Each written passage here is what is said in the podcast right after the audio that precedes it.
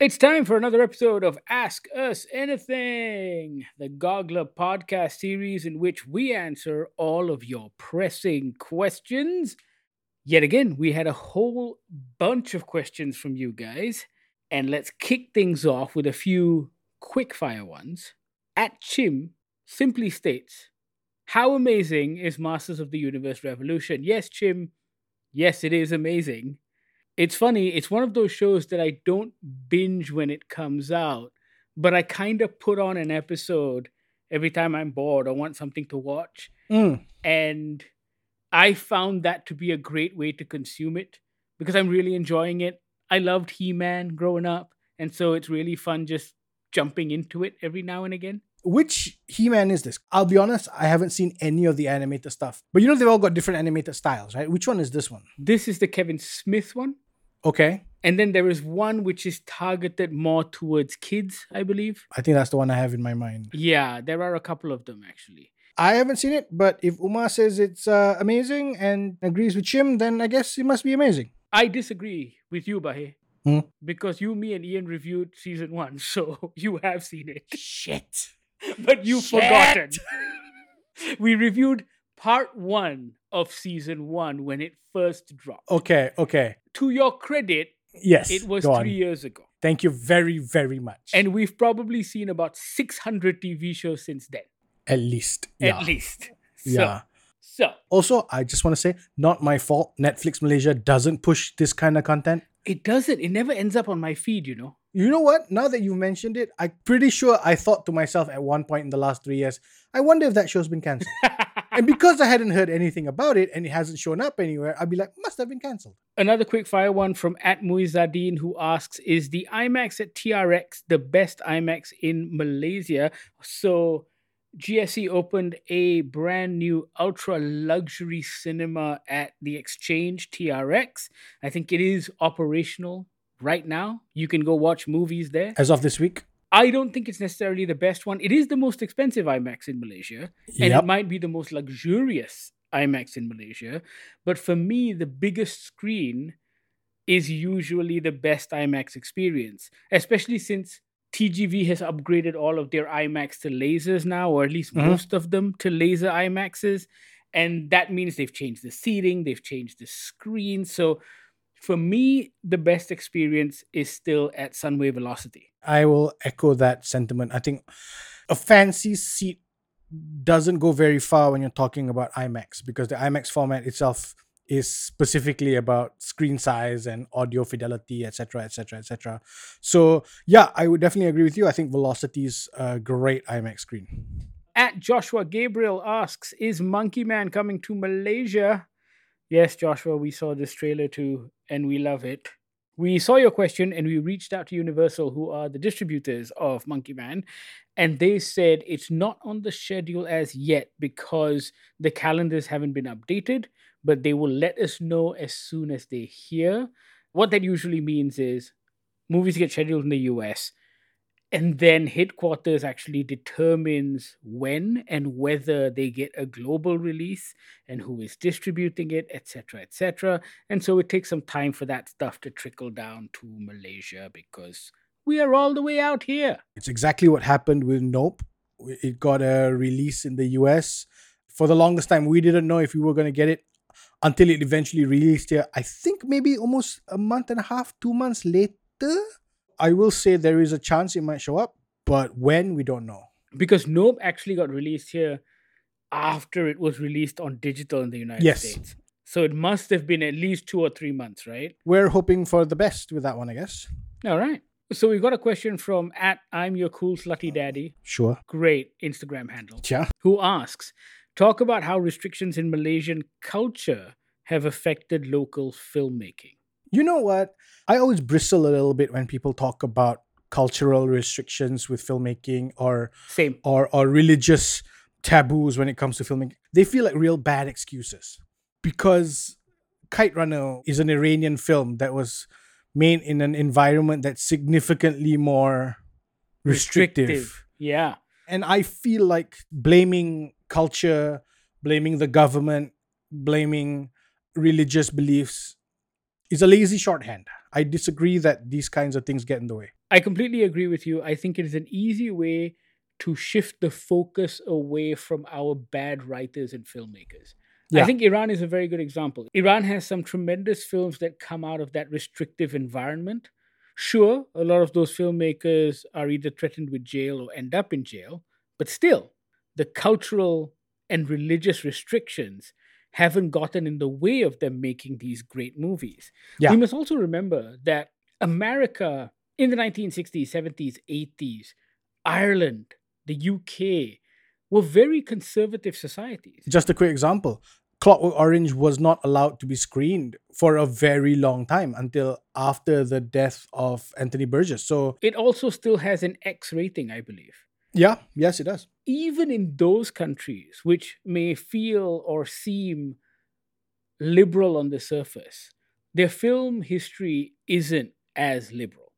If you look at the studio codes and their standards of practices, back in the day, they were just as restrictive or just as conservative as we are. in the 50s the film council which is almost like our censorship board would be discussing bras. They would discuss the appropriate bras for actresses to wear. So are we restrictive? Yes. However i think you can still tell a story without having your main characters kiss or have sex on screen. Like i don't see why that gets in the way. So I don't think cultural norms are the problem. I think more needs to be done to actually hone our skills as writers and filmmakers and storytellers. yeah. And that's why local filmmaking is in the state that it's in. I don't believe it has anything to do with the restrictions. At Rabbit Hop asks, Malaysia is yet to have an R-rated animated movie. Is it because of our society or government? I'd go back to the previous answer, right? I think Malaysia not having its own version of Amazon Prime's Invincible or or our own version of South Park isn't because of restriction. And yes, if somebody pitched a South Park TV show, then obviously they'll probably get shut down. But I would say, why do you want an R rated animated movie? I don't know what value it adds. We don't even have good animated films. Malaysian filmmakers haven't gotten past the animation is for kids. I think once as a filmmaking union we get past the idea that cartoons are for children, I think we can do good stuff. I don't think an R rating actually means anything with regards to story. A lot of people, at least a lot of good filmmakers, set out to make a movie and tell a story. They don't set out to make an R rated movie or tell an R rated story. Their story then gets submitted to the classifications board of their respective countries, and they decide what that rating might be. And of course, even that R rating has changed over the decades. What is acceptable, what is unacceptable, all of that is constantly shifting. So, an R rated movie for us means very, very little, unless it is in complete service of the story. And then, of course, there are also economic factors, right? In the sense that if you look at even if you look at Hollywood right now, they try to avoid the R rating as much as possible because it means less bums on seats. It means less tickets sold. So, one of the biggest criticisms about Hollywood today is that almost all of the output is so sexless. Mm. When was the last time you saw a good erotic thriller like a Brian De Palma movie, right? Yeah. They've just stopped making those because the studios have felt, oh, you know what? This is going to get an R rating. No one's going to watch it in the cinema. We're never going to recoup our 80 million budget, say. Mm, yep. And I think that's the other issue as well. So ratings actually have a huge economic factor or economic deciding factor behind them. At Jason Lenz asks, curious about any film that's aged the worst, great on its first watch, but turned questionable in time. I've been thinking about this for a couple days. And I don't have a list. I don't have a list either. There are a lot of lists online, but they tend to be politically correct lists. So they tend to be people who now watch movies that came out in the 70s and 80s and go, oh, I find that offensive now because mm. it doesn't speak to my modern sensibility. I don't have a problem with those movies at all because Same. I watched them and I know that they are a product of their time. And so I judge them as being something that was made in the 70s and the 80s Yeah. and the 90s. I think if a similar movie with maybe similar jokes that people find offensive today was made in 2024, that would take me aback. And I just would be like, how did that get past the writer's room? I'm surprised. That's the problem with this argument of essentially backdating censorship, right? You can't go back and say Revenge of the Nerds is bad and we should ban the movie. It is not great looking at it from 2024, but I remember rewatching that and going, yes, this is incredibly sexist. But at the same time, it was done at a time when I wouldn't say that those thoughts or opinions are okay, but it is what it is. And I think that, of course, really determines how we approach our cultural artifacts, like how Mm. It changes with generations and how we look at a painting differently. If you live in 1970 or live in 2024 the same applies to books and movies and tv shows. Are you then not going to take your child into the British Museum because there are nude statues, right? i think a lot of it goes back to what you use these movies for. If they've aged badly and they become teaching tools that's a different story i don't believe you need a trigger warning in front of gone with the wind i think Hmm. that's fucking stupid Yeah. But at the same time, I think that someone watching Gone with the Wind should be smart enough to know this was made in the 1930s and 40s. Specifically with Gone with the Wind, I think there is there is a reaction to how the black characters are portrayed in the film. However, it is specifically about a time in American history when those black characters are treated that same way.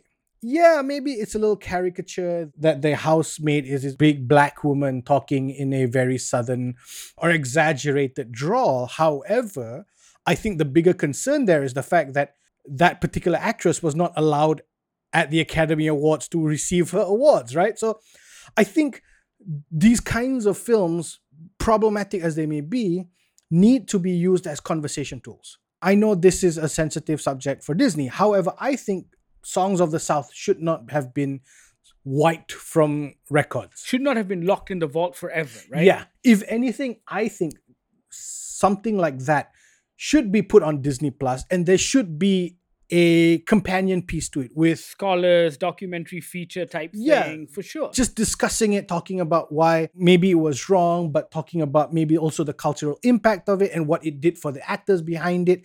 I feel like that's a missed opportunity. also the conditions at the time that made the movie i think need to be described as well so the only thing that i could come up with with regards to movies that i loved and then didn't love on rewatches the star wars prequels. And i think a lot of that had to do with hype. Mm. on that first day you've been lining up you're going for a midnight screening. It's the first star wars movie in 30 years. You're standing with a group of people all dressed up holding Yeah. lightsabers everyone in the cinema cheers at everything Yeah. all of that hype really affects your consumption of the film and you leave the cinema pretty fucking hyped too and then on the second and third rewatch which is probably during the same week Yeah. I was like, wait, this isn't very good, is it? Yeah. And I think that happened across all three movies. For the second movie, you're kind of hoping beyond hope that, oh, wait, maybe this isn't as bad as the first one. And it wasn't. Mm, The second yeah. movie was better than the first one. However, it's still not great. And so that is enough to get you hyped. But then Mm. you rewatch it and you go, no, this isn't very good. And I think that kept happening. And so the Star Wars prequels are probably the only thing that I can think of where I had changed my opinion very, very quickly. Yeah. No, I agree with you. I actually have more movies that I didn't like that I grew to like. I find that that's almost always the route we all take because when you're watching something with a critical eye, you're watching it with a critical eye, right? You're discussing its character growth, you're discussing dialogue, and you're thinking about all these things. But subsequently, without the pressure of that analytical thinking, you kind of start to realize that it wasn't so bad. I mean, that's one thing. The other thing, of course, is movies that you watch at a different stage in your life. I think I've watched movies, great movies, when I was too young to appreciate what it was. I never liked Blade Runner for the longest time, but that's because I Mm. think I was too young when I watched it the first time, and my only exposure to science fiction were things like Star Trek and Star Wars. I was like, where's all the pew pew pew? What's all this talking? Why is there this terrible voiceover? What is happening? This is an awful movie. And then later, as I grew up, I began to appreciate that movie for what it is. And of course, we got these director's cuts, and it eventually became a better movie. But Mm. also, I think the time in which you watch a movie really affects what you take away from it. If you Yeah. are going through a difficult period in life and your brain is in a certain space, then you bring that baggage with you to the art that you consume. Mm. And I think that for me is quite interesting because I've often rewatched things at different times and different places. And then I've gone, wait, why did I dislike this? Yeah, It's actually pretty good. yeah, So yeah. that happens a lot to me as well. I get that. I get that. At Jumper Jacks 86 asks, Batman is killed in Suicide Squad Kill the Justice League, the video game. Disrespectful or is it much of a nothing burger? I have a rant with this that I don't think I want to get into, but I think on the surface of it, for me, it's a bit of a nothing burger. Same. I think all of these things are nothing burgers. On the surface of it, I think it's a nothing burger, but if I let myself think about it for too long, I work myself up into a lather. The only reason I say it's a nothing burger is because, and I think you share the same philosophy. Our approach to comic books and comic book characters is that they don't exist on this beginning, middle, end timeline. Yeah, I think they're just interesting archetypes and characters that different writers and artists use to tell different stories. And I think if killing this character makes for an interesting story for a group of other characters, then it's almost a narrative experiment, right? If you write a story where Alfred was actually working with Ra's al Ghul the whole time, the idea behind it is what impact does that betrayal of trust have on Batman? yeah, Even introducing Damian back in the day before he became a canonical character was almost this one off on what would Bruce Wayne be like if he had a real son as opposed to these wards, right? yeah. it was a thought experiment and i think the comic book world and comic book universe allows you to play with characters in that way. They've killed batman before they've killed superman before whatever kill the flash kill green lantern. You can use these deaths as a way to tell a very interesting story. My only problem with these things is that unless they are specifically noted as an to use the DC jargon an elseworld storyline, I find them gimmicky and I don't like it. I'm probably one of the only people who feel this way. I don't like the Joker movie because the character the Joker doesn't exist without the character of Bruce Wayne and Batman. I'm with you on that as well. I mean, that was my whole problem with Gotham, the TV series, especially given that Ed Brubaker had a fantastic series of comics that focused on the Gotham PD. They could have followed that storyline, but they didn't. And you know, Batman barely shows up in those comics as well. He is a side character at best. Meanwhile, in the Gotham TV series, you had this young kid, Bruce Wayne, and somehow all these villains existed as these villains Yes. pretty much Yeah, they may not be wearing costumes. Well, not all the time. Some of them did, but they pretty much existed as these villains, which kind of goes against the philosophy of the Batman universe. exactly. Yeah, it is that. So if the Suicide Squad video game is gonna kill Batman, I almost have to partition that off into my brain, right? The same way I didn't like the Injustice storyline. I thought the storyline wasn't great, the video game storyline. And then there was a comic for that as well. And I'm just like, no, this feels wrong, but it's okay. There'll be fans of that, and that's okay. Just don't talk to me about it. At Cinnamonish asks, what advice do you have for young aspiring film critics in Malaysia? My advice is very similar to what we said last week about young aspiring filmmakers, or at least my advice is very similar, which is if you want to be a critic, you have to watch, watch, watch, watch, watch, like a lot, watch everything, be genre agnostic. Language agnostic. You got to read, you got to read a lot, you got to read other critics. All of us start by emulating the people we like before discovering our own voice. And I think that's something you have to do as well. But it's practice. Mm. And for me, I know there are all of these other avenues available for film criticism right now. But I am still a firm believer that you need to start writing first. I think writing helps you hone and formulate your thoughts in a way that talking does not. I think it gives your argument structure, it forces you to construct an argument. And I think that is incredibly important. So if you want to be a film critic, start by writing your critiques down. And I think it's that word, right? You're a critic, which means you have to critique. You can't just say, I didn't like it or that Why? thing is bad. Why? Give me seven reasons why that was bad. Give me seven reasons why that was good. Correct. And the and your reasons cannot just be one sentence. Argue for it. Make the case for it. And I think that comes from, like you said, practice. That comes from research, as in reading other people. Exactly. And your arguments and your thoughts, when it's backed up by knowledge, by fact, by feeling, even if it's just because it makes you feel a certain way, is valid, but you have to argue that feeling. And I will add to that by saying don't ever let anyone tell you that there is objectivity in film criticism or any sort of criticism. That is absolute and utter bullshit. This is a subjective art form you may like something, I may hate something. We bring to the art all of our baggage, all of our experiences, and it affects how we see something. Yes. It doesn't mean that person is wrong, it doesn't mean I am right. But what is important is how you speak about that thing that you are arguing for or against. Jonathan B.W. Koo asks, What's the franchise you feel actually needs a reboot? I've got one. You got one? I got one too. Okay, you go first. I go first. Transformers. Same. Oh, snap. Yeah. exactly the same. Transformers. Thank you. I've got one that needs to be rebooted and I've got one that actually needs to be restarted. But I think Transformers needs to be rebooted. I agree. I think Michael Bay's first Transformers was, I hate to say it, but it was transcendent.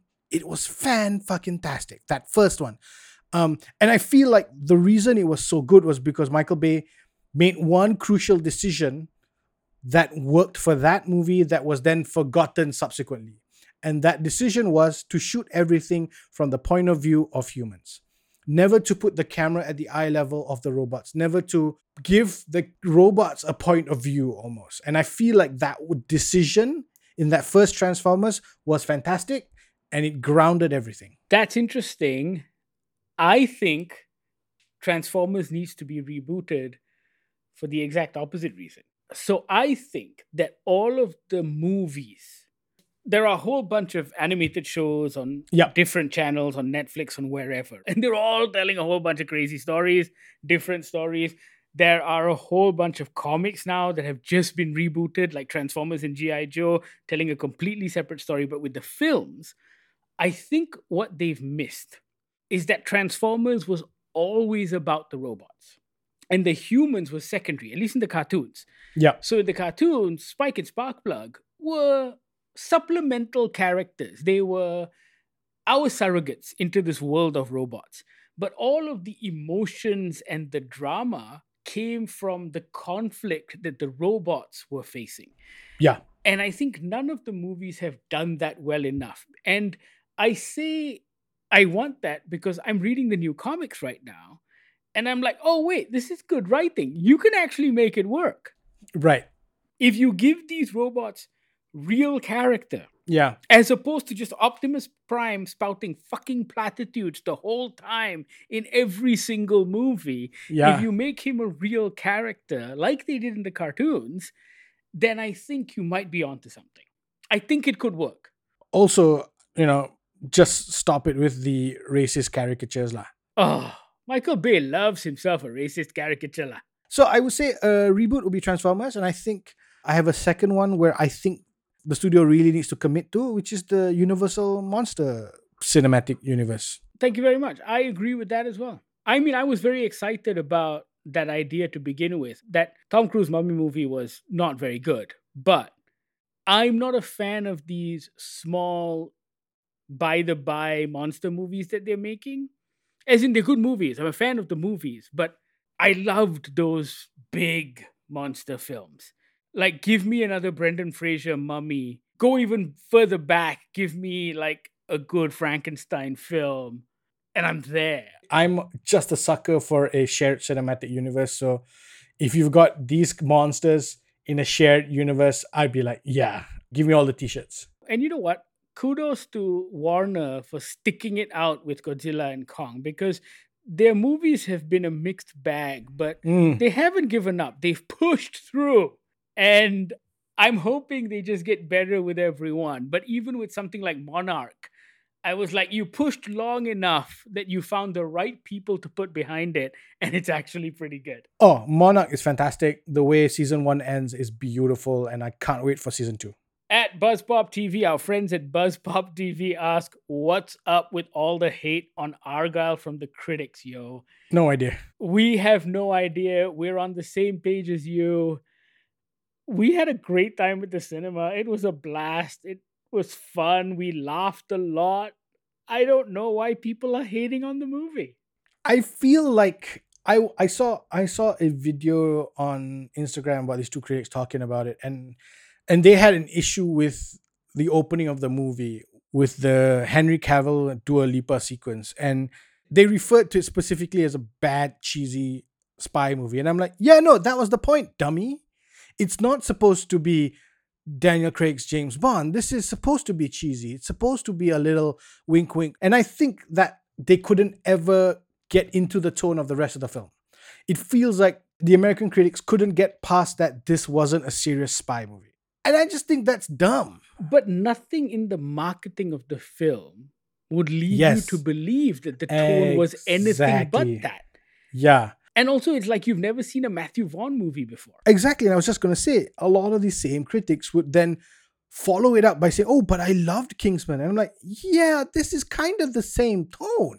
Like Kingsman goes off the rails, I think, a lot more than this one does. It's clearly in the movie. It's clearly an imagination thing from Elly Conway, right? When she blinks in and out and sees both Sam Rockwell and Henry Cavill fight the people on the train or fight the people in the in the apartment. I think it's there in the movie. Yes, it's silly, but we know it. The character knows it. The director knows it. This isn't something that you've discovered this movie is doing. It's exactly what this movie is doing, and that was the point. I don't understand the hate as well. For me, it was just a very good time in the cinema and a couple of hours of pure escapism. And yeah, I loved it. And finally, at Travesty asks, what is the movie or TV show that's critically acclaimed that you do not like? A lot. Really? I think so. I could think of a few. I've got three. Oh, okay. So I've got I've got quite a few actually, but let's just go recent. Yes. If you go recent, then Power of the Dog, for example, is a movie that I just couldn't get into. Nomadland, I enjoyed, but I didn't understand the hype. Yep. I thought it was a good movie, but the way everyone was talking about it, I was like, wait, am I missing something? Like Frances McDormand's amazing, but I don't feel like my life has been changed by this. With Power of the Dog, I was like, wait, didn't Ang Lee already make this movie and do it a lot better? Mm. Yet again, with Power of the Dog, the only thing that kept me going was the amazing soundtrack. The music was fantastic. I thought the performances were fantastic. I agree with you. I think I was watching it going, what is the point of this story? Yes. We haven't spoken about it because you haven't seen it yet, but closer to home, Tiger Stripes didn't get it. I was Mm. like, I don't understand what the big deal is. The other thing that has been a critical darling that I just could not get into, and I've tried Abbott Elementary. I was going to say that's my first one on the list. The first season was such a slog. I haven't Yeah. tried season two or season three yet because I didn't get why it was so great. I've seen this before. I'm not laughing as much. It's not even I've seen it before. It's I've seen better things like this. In the semi handful scenes of school that was in Malcolm in the Middle were done way better than this. I agree with you. I could not understand the love Abbott Elementary is getting. And then I've got two more controversial ones, which I think was going to get you riled up. Oh. Ah. I don't get, didn't get, still don't get 30 Rock. It does Oh. nothing for me. I will say, I will say, it could be my disdain for 30 Rock could be personal because it came out at exactly the same time as my favorite TV show of practically all time, Studio 60, Studio 60 on the Sunset Strip. which I think was a superior show. I agree. And the problem was I was reading a lot of the news at the time, and the problem was a lot of critics was comparing Studio 60 to 30 Rock, and they were saying Studio 60 was not funny. And Studio 60 was never meant to be funny. I kept screaming at my phone saying that wasn't the point, you dumb fuck. I will say I enjoy 30 Rock, and I think the best part of 30 Rock was the Alec Baldwin Tina Fey relationship. I think their interactions were the funniest. But I'm on the same page with you with regards to, for me, it's not like Seinfeld or Friends or The Office or Modern Family, for example, where I can put on an episode and just watch it randomly and laugh at the screen. Yeah, I agree. I don't feel any compulsion to do that with 30 Rock. Yeah, I've seen 30 Rock and I just never, I never got it. The magic never caught me. The other one is Saturday Night Live. Oh. I cannot stand Saturday Night Live. So here's the thing I enjoy Saturday Night Live, but with the caveat that Saturday Night Live has always been a mixed bag. In every episode, and it's been going on for well over 40 years, right? In every episode, there is maybe one, sometimes if you're lucky, two great sketches. Everything else feels a little random. For me, that just feels like how is this show running for 40 years when you've only got maybe, if you're lucky, three great sketches? I'll tell you why. Because writing 10 great sketches a week, as we have learned from Studio 60, is hell on earth. And I think the reason it's lasted so long is that it has been a breeding ground for great comedians and improv artists. Sure, I get that argument, but it's still not a great show. Like everything you just told me, half the time nobody's ever able to hold a straight face. And I'm sitting there going, wait, is the sketch funny or is you breaking character funny? That's just dumb. I think it's both. I've never understood SNL. Like the only SNL thing I like that I will watch if it ever shows up on YouTube is the weekend update. yeah. I find those jokes actually funny. Like I will snicker, but I am not sitting through 45 minutes just to get that five minute bit. I think SNL has become a lot like The Simpsons in that it is such a cultural institution that it gets by with the memory of that one or two sketches that come every episode. Just like The Simpsons, there are still some incredible observations, but they're far and few between. At this point, you're right. It's a cultural institution, and I just feel like it needs to be canceled. Wow.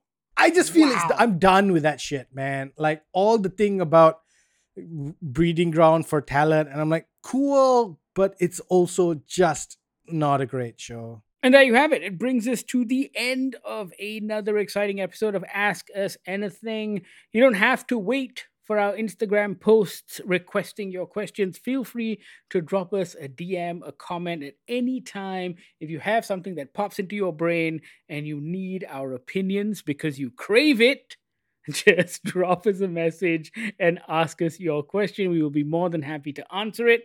You know how you can reach out, Goggler MY, all of our social media feeds. You can also email us on podcast at goggler.my or send us a WhatsApp on the Goggler hotline 012 524 5208. Thank you so much for listening. This is the Goggler Podcast.